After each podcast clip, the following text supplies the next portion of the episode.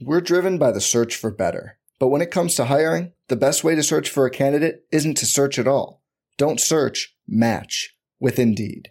Indeed is your matching and hiring platform with over 350 million global monthly visitors, according to Indeed data, and a matching engine that helps you find quality candidates fast.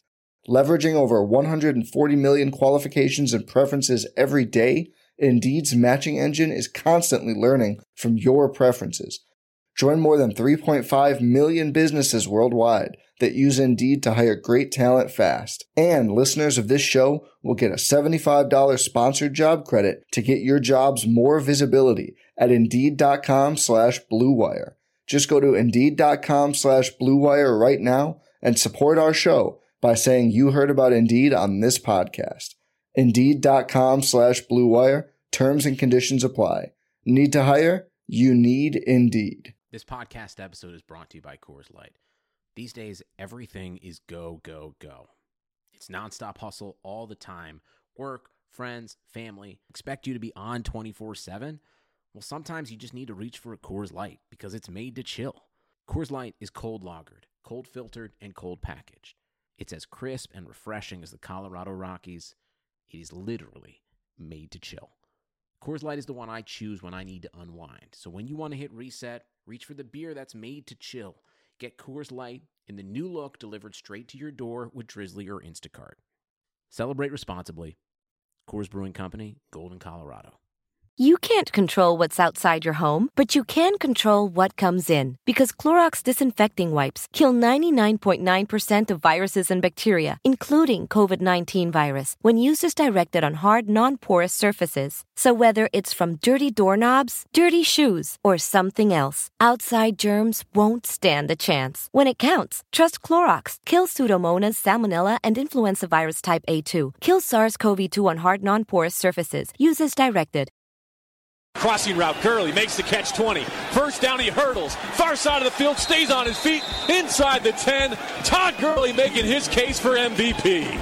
Wait, He throws back shoulder. Higbee reaches out and makes an incredible catch for a first down. Off his back foot, he throws to the end zone. Cooper Kupp leaping to make the catch. Out of bounds, he has it for six. He's got a knee-high snap, looking left. Now over the middle. He pump fakes. He rolls to his right with Connor Barwin pursuing. He knocks him down. The ball is thrown up in the air and batted away. Incomplete. The Rams defense clinches it. Goff will come on the field for victory formation. The Rams sideline across the field from us erupts in celebration. And so the playoffs are coming back to LA this January at the Coliseum. We not me versus the NFC. And for the first time since 2003, the Rams are NFC West champions. Hello, guys, and welcome to Rams Talk Radio. I'm your co-host Blaine Grisak, and I'm here with Steve Rebeiro. It's our first show together. Great to get this thing started. How you doing, Steve? Doing great, man. Excited, excited to get into this. Should be a good show. Same, same. I mean, we, we have a lot to discuss. I mean, we have the we have the Marcus Peters trade last week. Finally, the details of that trade came out earlier this week. A lot to discuss there, and, and, and we'll, we'll get into. We have a big big show planned. We'll talk about Les Snead, talk about the trade, talk a little combine at, towards the end. So I guess yeah, let's just jump right in. But before we jump right in, be sure to subscribe and leave us a five star review in iTunes. It really helps us out. Find us at Rams Talk Radio, and if you aren't on iTunes, be sure to subscribe on SoundCloud. We have a SoundCloud, um, Stitcher, iHeartRadio, Android, or Google Play. Basically, anywhere you can get a podcast, we are there. So jumping into this news, the Rams Derek talked about it on, on the last show. The, Ram, the Rams traded for Marcus Peters, and finally, finally those details came out. Um, Rams give up just a 2019 second round pick and a, a, a 2019 second round pick and a 2018 fourth round pick in exchange for Marcus Peters and a 2018 sixth round pick. So there's no first round pick there, um, which was kind of uh, surprising given Marcus Peters' talent. So what were you expecting the trade to entail, and what were what were your thoughts when the when the terms came out? So you would think that a guy like Marcus Peters would have netted a first round pick, no question.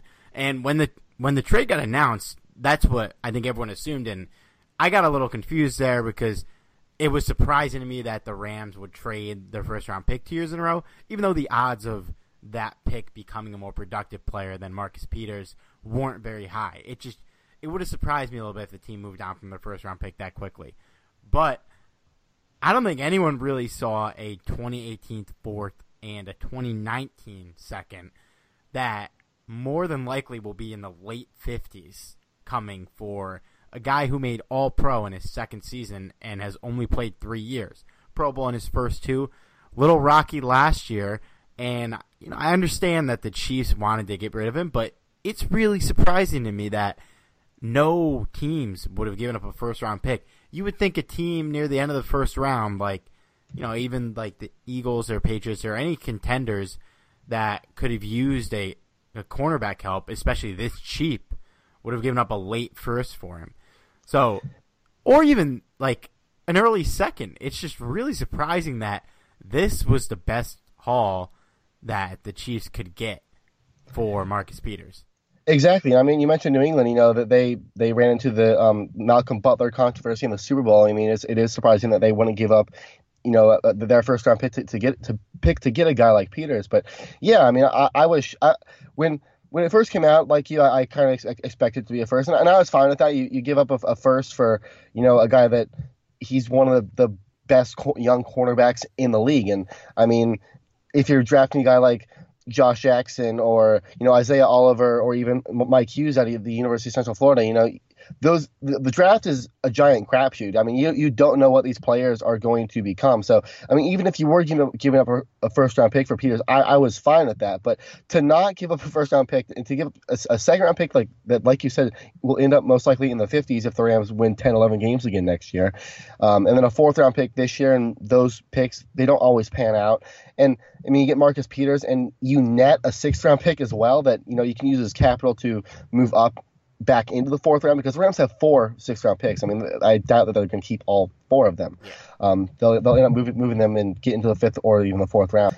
But yeah, I mean, I, I was just I, I, was shocked that it wasn't a first round pick. It was you know Les Snead pulled a Grand Theft Auto here on the Chiefs because he he robbed them pr- pr- pretty badly, I think. And I mean, reading Twitter, I was going through you know Arrowhead Pride on, on, with SB Nation and their editors and re- readers and just Chiefs Twitter in general were pretty upset about this trade and, it, it didn't make sense to them. And I mean, I, I see their end of it, but at the same time, like I'm I'm extremely excited because the Rams they say they they're only paying this guy like ten million dollars over the next two years, and compared to what they were paying Trumaine Johnson, who you know is a solid number one cornerback, but you're, you're getting a, a, guy that's potentially elite, and that, if he's if he continues playing at the level that he is now, he's a potential future Hall of Famer. So it, it just it, it I'm, I'm ecstatic about it, and it's it's hard not to you know really excited about what this guy can do under a guy like Wade Phillips coaching the defense. Yeah, and the worst case scenario here is he's Trumaine Johnson but cheaper, and he's been better than Trumaine Johnson for most of his career, and we expected him to be. But I think that's a big part of it, and I we don't have to get too into the trade because I know Derek and Norm talked about it previously on the podcast, but it's really it's like elite young player at a very cheap rate, and the Rams don't have to worry about negotiating a contract with him this year. They have a fifth year option, but if he performs well this year, you got to think they're going to look to extend. And it's hard to predict any extensions until Aaron Donald gets done. But this is a home run for the Rams. For the Chiefs, I mean, they had, I guess they had to move on. Rumors he wanted out. They didn't want to deal with him, but they got to be a little disappointed with the haul, even though you could do worse for a guy if people know that he wants out. But it's crazy that nobody would have offered him a second round pick this year. That they got to wait a year for that pick. And I know we didn't have our pick, but it's just crazy.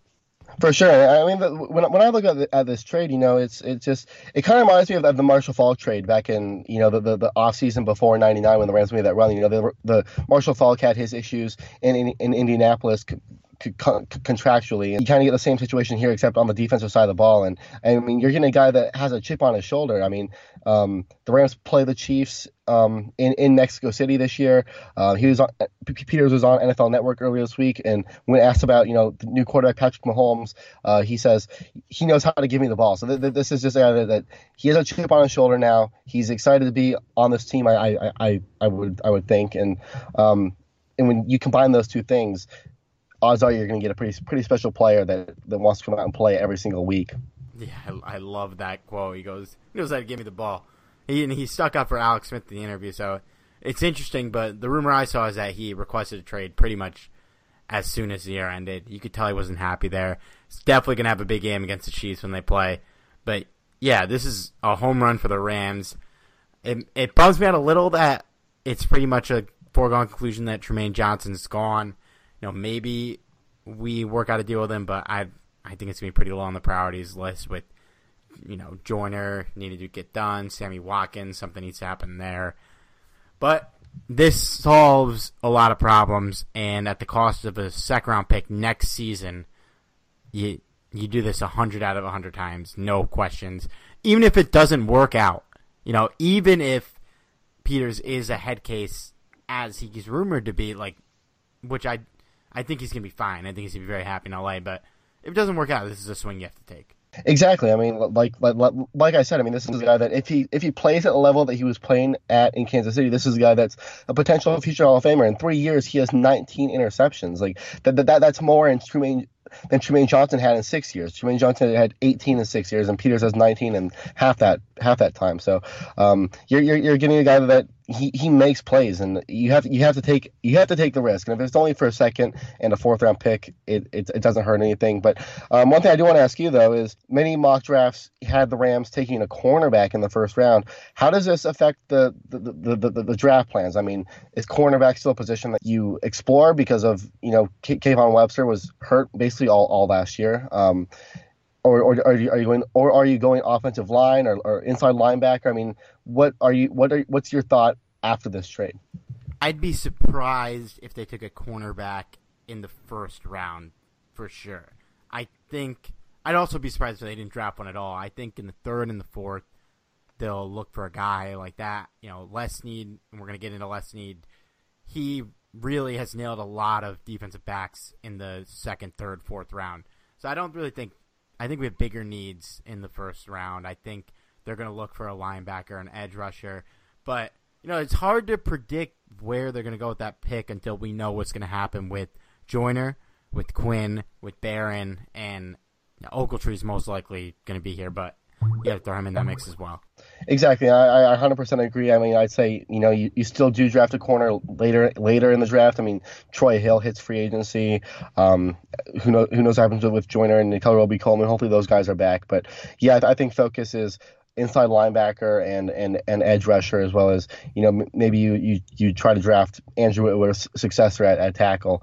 Before we move on, we want to give a quick shout out to our sponsor, the Golden Ram Barbershop, over at 13755 Golden West Street in Westminster, California. Give Sal a call at 714-894-7267 for an appointment. Hours are 8 a.m. to 6 p.m. Monday through Friday, and 7 a.m. to 4 p.m. on Sundays.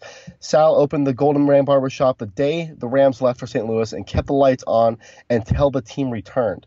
Dedication right there. The, the shop is a shrine to the Rams where fans can go for a true barbershop experience. So give Sal a call at 714-894-7267. Use the promo code RAMSTALK and trust us, you won't regret it.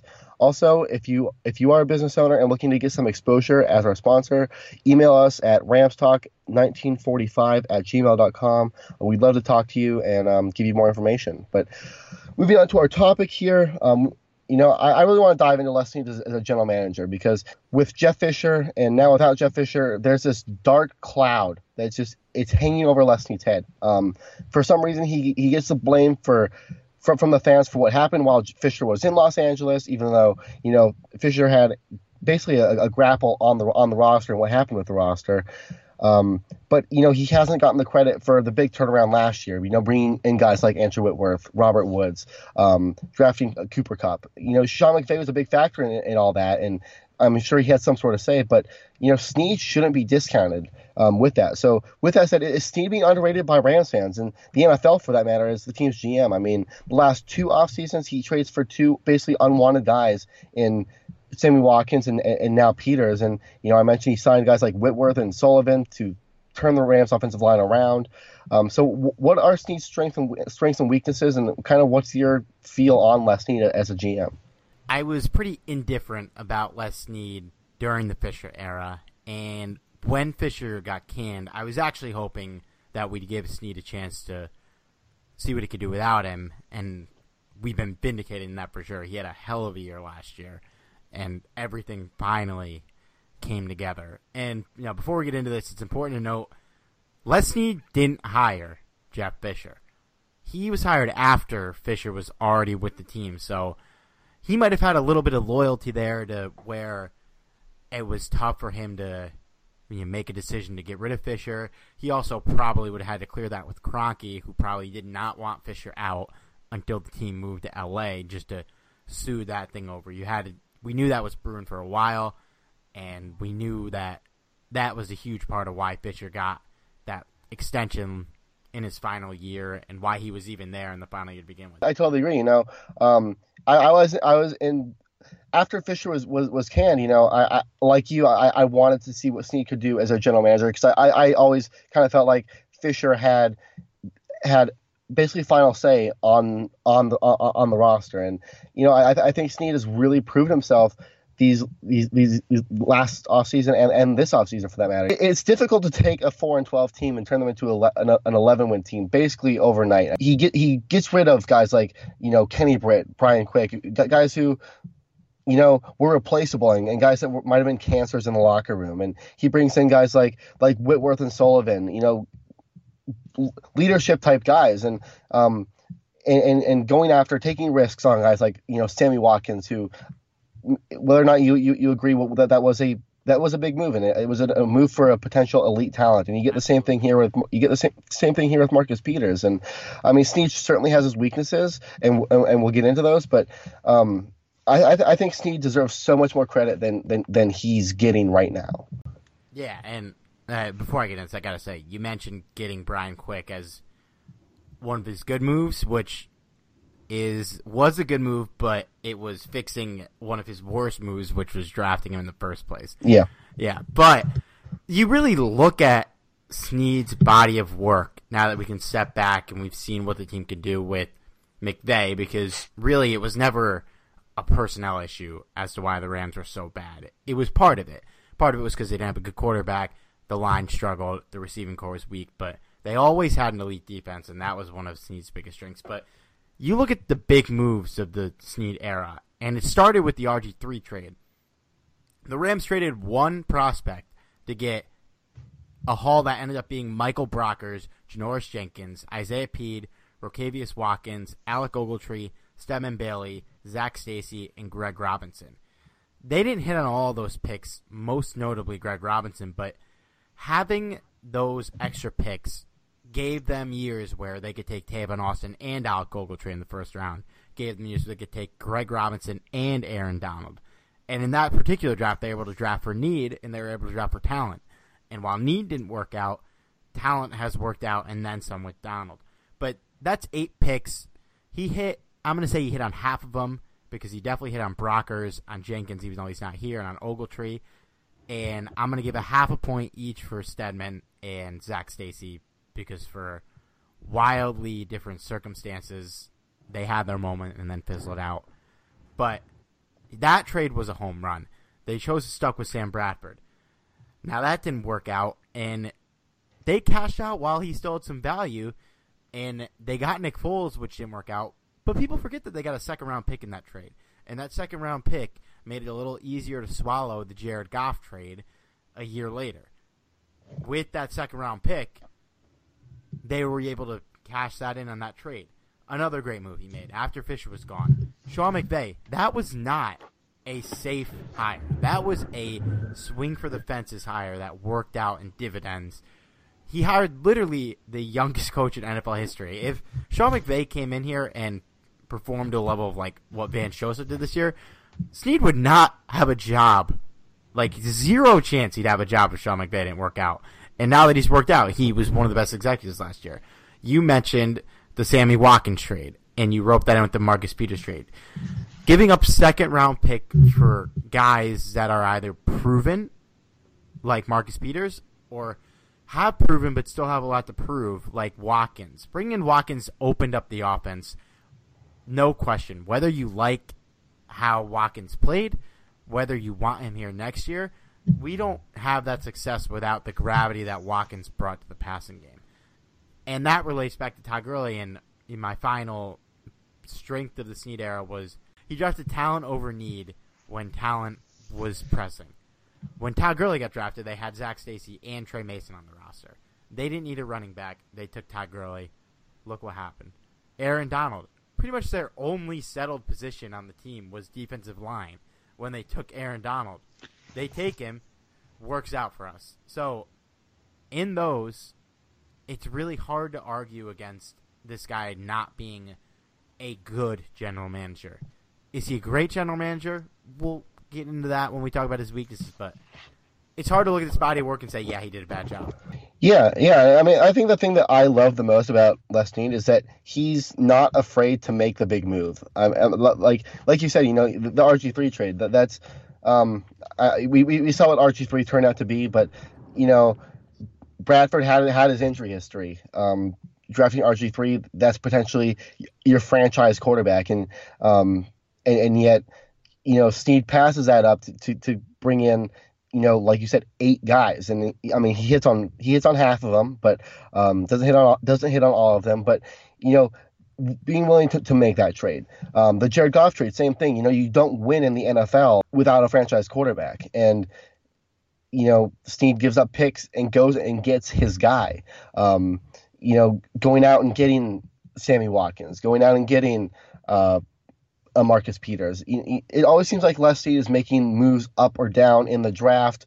Um, he's just he's a guy that's, that's willing to be aggressive and willing to make that big move and, and to win.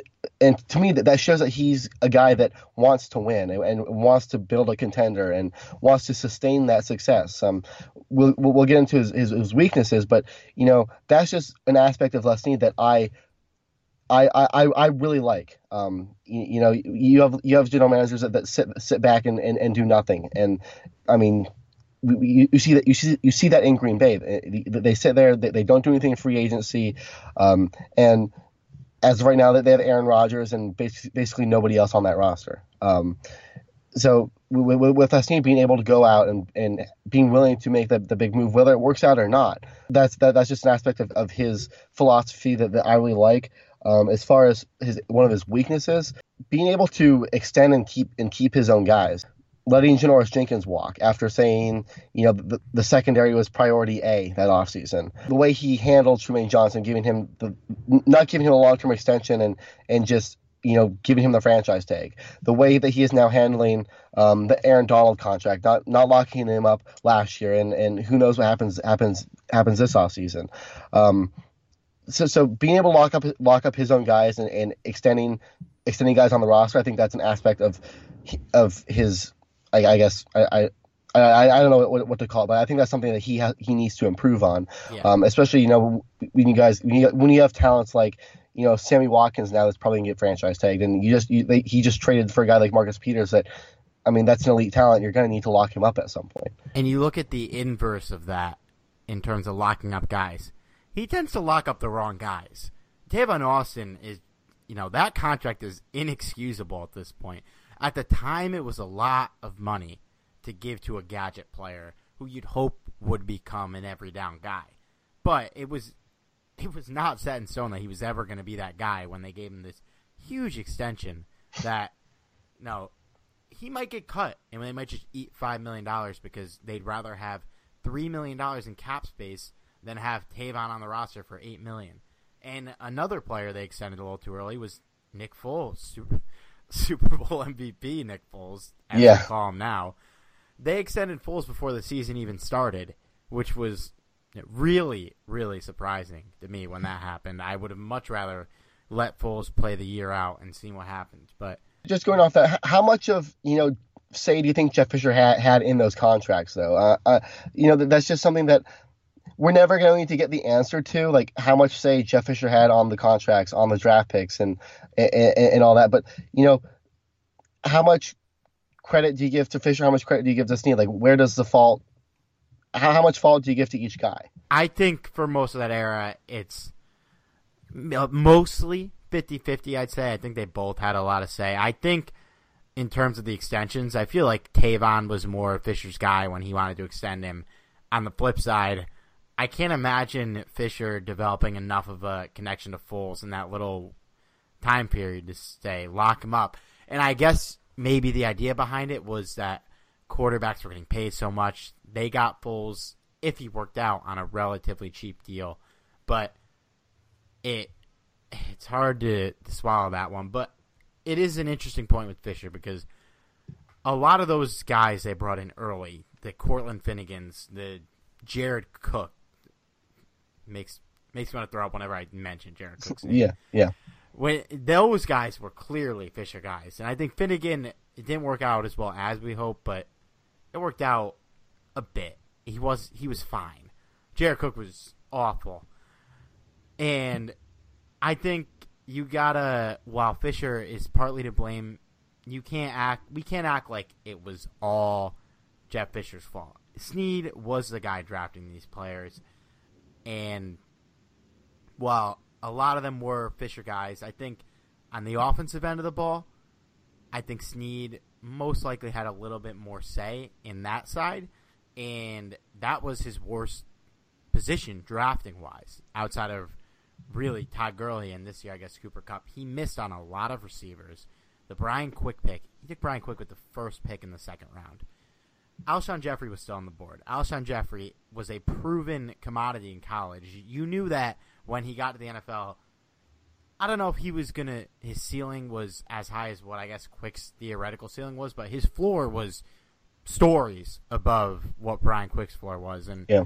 Brian Quick was a project that the Rams didn't have time for. He was a really long term investment. He barely played football before getting drafted, and they took him at the first pick in the second round over Alshon Jeffery, who was a better prospect at the time, who's clearly a better player now. That that pick was really just that one was one of the more inexcusable moves. Yeah, for, for sure, for sure. That that's that, that's one that you definitely you look back on and it's it, it just it just makes you shake your head and, and, and you just hit the X on the on, the on the on the internet tab because it's just too, t- terrible. It brings up too many bad memories. Um, but yeah, I mean, I I, I, do agree with you there. Um, it's you, you know Brian Quick definitely was. I mean, yeah, I mean, I guess uh, the offensive prospects in general. I mean, you, you bring up bring up Greg Robinson with with the second overall pick. Terrible, terrible move.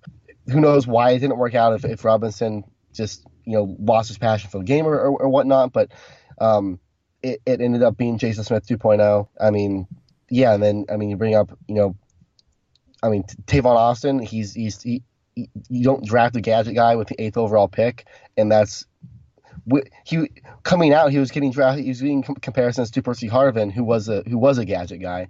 Um, so that that pick also also didn't make sense. You bring up Brian Quick. Yeah, I mean, th- th- there's th- there's a lot of offensive guys that didn't work out, and on, on, on the same side, I mean, you, you, look at you know the defensive guys that he did hit on Brockers, um, Jenkins, Trumaine Johnson, Al Ogletree, and maybe that was more so because of just the coaching staff that was in place too. I mean, you had Fisher, who was a defensive-minded coach, and, and Gregg Williams, who was a pretty good defensive coordinator, and then now you you have a, a completely different different philosophy as a head as a head coach. And Sean McVay is very offensive-minded, a very you know great supporting staff on the coaching staff that, that, that are able to develop these guys. And I mean, we, we saw we saw that last year with, with, with Cooper Kupp even even in flashes Gerald, Gerald Everett. So who knows if, if that kind of I guess takes a flip because of the the coaching staff in place now than than before. Yeah, and if you look at the Rams drafting since 2012, it's night and day when you compare who they drafted on defense early versus who they drafted on offense. Now listen to the guys that they took in the first three rounds on the defense side of the ball: Brockers, Jenkins, Trumaine Johnson, Alec Ogletree, T.J. McDonald. Joyner, Aaron Donald, and John Johnson. Right? Yeah. Yeah. All of those guys started and produced for the Rams, and most of them either got paid or are getting paid. The only guy that hasn't seen a payday yet out of all those names is John Johnson because he was a rookie last year. Jenkins got paid. Jo- Trumaine's, I guess, got paid with the franchise tag. Ogletree got paid. Donald is going to get the mother load when that happens. Joyner's about to get paid. Then you look at the picks on offense that they had in the first three rounds. Brian Quick, Isaiah Pead, Tavon Austin, Stedman Bailey, Greg Robinson, Tre Mason, Jamon Brown, Rob Havenstein, Todd Gurley, Sean Mannion, Jared Goff, Gerald Everett, Cooper Kupp. A lot of those guys were bad we'll give him a pass on Stedman Bailey because he was good until his unfortunate incident happened. But Isaiah Pead was just a straight up flop in the second round, and it, it, made them was a big reason why they had to draft a running back in the first three rounds. Tre Mason, yeah. another guy that it was a lot of that was ended up being very complicated, but you know he had one good season. That's it's still a knock on his belt. Greg Robinson obviously was you know a pretty well regarded prospect at the time that didn't work out and you look at the players that got drafted after him. I mean, if you want to throw up right now, go look at the 2014 draft and look at the guys that got picked in between Greg Robinson and Aaron Donald because it's can, can you players. can you imagine if the Rams had picked Khalil Mack and Aaron Donald? Yeah, or Odell Beckham, or even Sammy Watkins. I mean, yeah. it's nuts the guys that got picked in there, and you know, hearing those names on the offensive side of the ball, it's like outside of Gurley and Goff, and I, I guess Cooper Kupp now, none of those guys have been good. And the only like, even Sean Mannion in the third round, that didn't work out at all. He, he's there. He, he, will he be back this year? No, I don't know. It's you got to hope that Everett and Kupp, and to a lesser extent Josh Reynolds, are a sign of Snead guys. And I guess now that you got McVay helping with offensive decisions, I mean Everett, we don't know yet, but you can't call him a bust at all after the season. That's ridiculous. And Kupp was a home run, and Reynolds showed a little flashes. So you gotta hope that he was hampered by Fisher more, but you cannot give him a pass for those picks in the offensive side of the ball that high and that poorly. Yeah, no, I I, I, I totally agree. He, he, shouldn't get a free pa- a free pass to all of it for, for sure. I mean, and, and it's amazing. I mean, you, you just bring up bring up the, the names on defense, the names on offense, and it's just like you said, basically everybody in the first three rounds when you draft on defense are getting paid or, or, or have gotten paid. Meanwhile, on offense, they, they, they nearly didn't hit on anybody. So, um, completely night and day. Um, lots of improvement there, as well as you know being able to lock up guys. I mean, Todd Gurley is going to be coming up. J- Jared Goff is to be coming up eventually. Um, the, the, these are guys that are, are going to demand pretty big contracts, and um, it's it's going to be interesting to see how how Snead handles those. But moving on here to kind of our, our, our last thing that uh, that, I, that I, I, I want to bring up is draft season. It's the off season. It's what everybody's talking about. Um, NFL Combine um, is, is, is, is going to start up here um, next early next week. Um, so, I mean, I, I don't want to delve into the prospects of uh, that, that will be participating in the combine because I mean, as a as someone who who, who watches the, the, these guys and um and and, and grades them out to just kind of my own my, my own extent. I, I don't really look at the combine. I, I, you look at last year, you got a guy like John Ross destroys the 40 yard dash and doesn't do anything in his rookie year. These some of the tests matters. Some some of the tests matter. A lot of them don't. How much stock do you do you put into the combine, and how much stock should fans put into these these tests like the 40 yard dash or, or the, the, long jump or the three, three cone drill, etc. Et yeah, the combine is easily the most hyped, overhyped like thing in any sport. It is ridiculously overhyped and I think overvalued, but there's still value. There's undeniably value. And you mentioned John Ross. I think what people should take out more from the combine is when guys perform really terribly. Like when a guy like John Ross just blows you away with that 40 yard dash and just his athletic skills. You know, this ain't basketball. You can't just throw out an athletic seven footer and have him just catch alley oops and block shots. Athleticism, while very valuable, is not the only thing that matters. Now, on the flip side, if a guy comes out and is really slow and does not look like an athlete in the slightest, unless he's playing quarterback, it's a bit of a red flag. So for me, I think I don't want to overvalue guys that blow you away in the combine. If it's a guy who you've already liked as, you know, as a coach, as a scout, or as a fan, if you already like a guy, he shows up in the combine and he blows everyone away, then you should talk yourself into him for sure. But if it's a guy that you didn't really like his film or anything like that, and you know, say John Ross comes out, runs the fastest forty ever, you shouldn't put that much stock into it. I think it's more of a spectacle just for scouting season and really just to meet for scouts to meet guys and to see see them up and close in person. Yeah, um, yeah. I mean, I mean, I, I agree. I, I, think, I think this is this the combine is, is more a place where you can hurt your draft stock more than help it. You always get the guy like like John Ross or, or I mean, even even Tavon Austin blew blew scouts away at, at, the combine, and and for some reason their their stocks just skyrocket, um, and over doing nothing that involves the football. So uh, I mean, that's where I'm coming from there. I, I think this is more of time like like when it came to the Jared Goff trade, Leslie mentioned you know talking to the to the Titans general manager.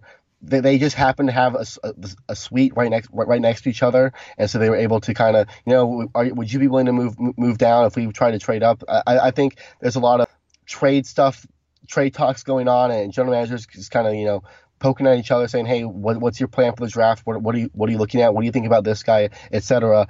Um, but but I, I really don't think you can put too much stock into it. Like like you said, I, I think it's more of a spectacle.